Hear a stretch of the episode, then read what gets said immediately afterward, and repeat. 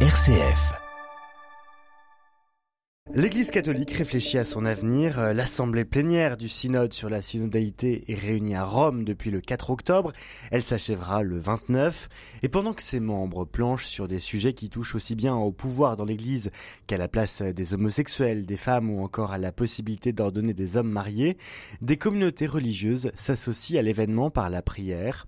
C'est le cas, Pauline de Torsiac, de l'abbaye Saint-Pierre de Solesmes dans la Sarthe, riche d'une histoire millénaire. Oui, si le prieuré de Solesmes, fondé en 1010, est devenu un haut lieu spirituel, on doit plus particulièrement au moine Prosper Guéranger d'avoir, au XIXe siècle, restauré la vie monastique dans ce lieu et fait de l'abbaye de Solesmes la référence du grégorien. Aujourd'hui, une quarantaine de moines bénédictins vit au rythme de la prière, de la lecture et du travail, et la proximité de l'abbaye de Solesmes avec Rome ne fait aucun doute. Le père abbé Geoffroy Queblin nous dit pourquoi. Je ne sais plus quel écrivain a dit que euh, le Tibre coule à Solesmes, en fait, plutôt que la Sarthe, parce que euh, depuis toujours, Solesmes est très attaché au pape et au Saint-Père et, tout ce qui se passe à Rome. Et donc, euh, bien sûr que pour nous, il n'y a pas de distance. On, essaye vraiment de vivre au cœur de l'Église. Et donc, ce qui se passe à Rome se passe aussi d'une certaine manière dans notre cœur à chacun une proximité avec Rome, le pape, et une curiosité naturelle sur ce qui se vit en ce moment dans le cadre du synode sur l'avenir de l'Église. Alors on est abonné à un certain nombre de journaux, hein, euh, La Croix, Famille chrétienne, sans parler des journaux locaux.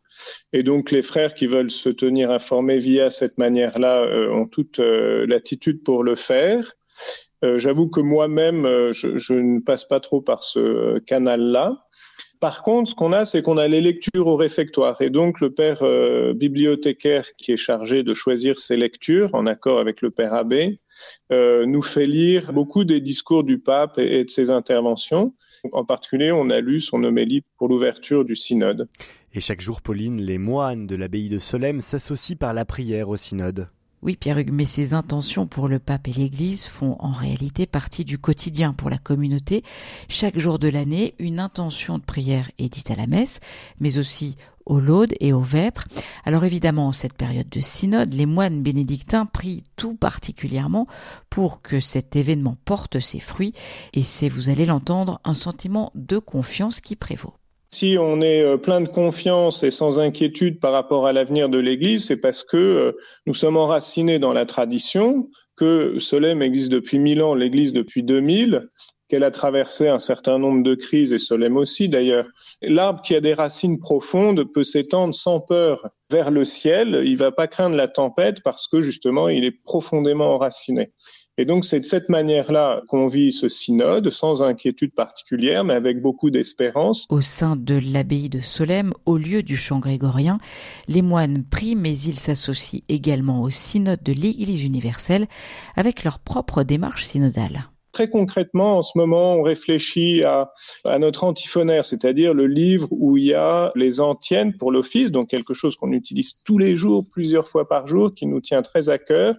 Et parler de ça, vous savez, dans une communauté monastique, c'est pas évident parce qu'il peut y avoir différents avis, que ça nous touche très intimement, et donc c'est notre manière à nous, d'une certaine manière, de nous unir au synode, de parler de ça, de savoir nous écouter, de savoir, euh, voilà, réfléchir ensemble. Et si à Solem, c'est l'antiphonaire qui fait débat, à Rome, il est question du mode de gouvernance à venir de l'Église, de la place des laïcs, des femmes, de la question de l'ordination presbytérale d'hommes mariés ou encore de la bénédiction des couples homosexuels.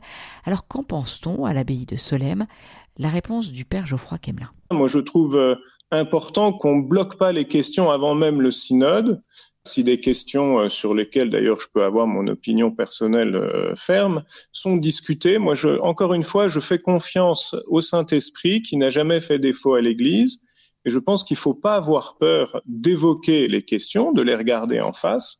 Et après, moi, je fais entière confiance au Saint-Esprit et au Saint-Père pour euh, prendre les bonnes décisions à la suite de ça. Rappelons Pierre-Hugues qu'avant l'ouverture du synode à Rome le 4 octobre dernier, le pape François avait rappelé que sans la prière, il n'y aurait pas de synode. C'est avant tout un événement de prière et d'écoute qui ne concerne pas seulement les membres de l'Assemblée synodale, mais aussi chaque baptisé de chaque église particulière, avait insisté le pape. Merci beaucoup Pauline de Torsia qui à l'occasion de la clôture de ce synode toute la semaine prochaine. Vous serez en direct, chère Pauline, euh, dans la matinale pour un magazine spécial de 7h10 à 7h30 avec Étienne Pépin. Vous nous ferez vivre depuis le Saint-Siège ce grand rassemblement. Alors on vous laisse faire vos valises et on vous retrouve lundi matin depuis la Cité éternelle.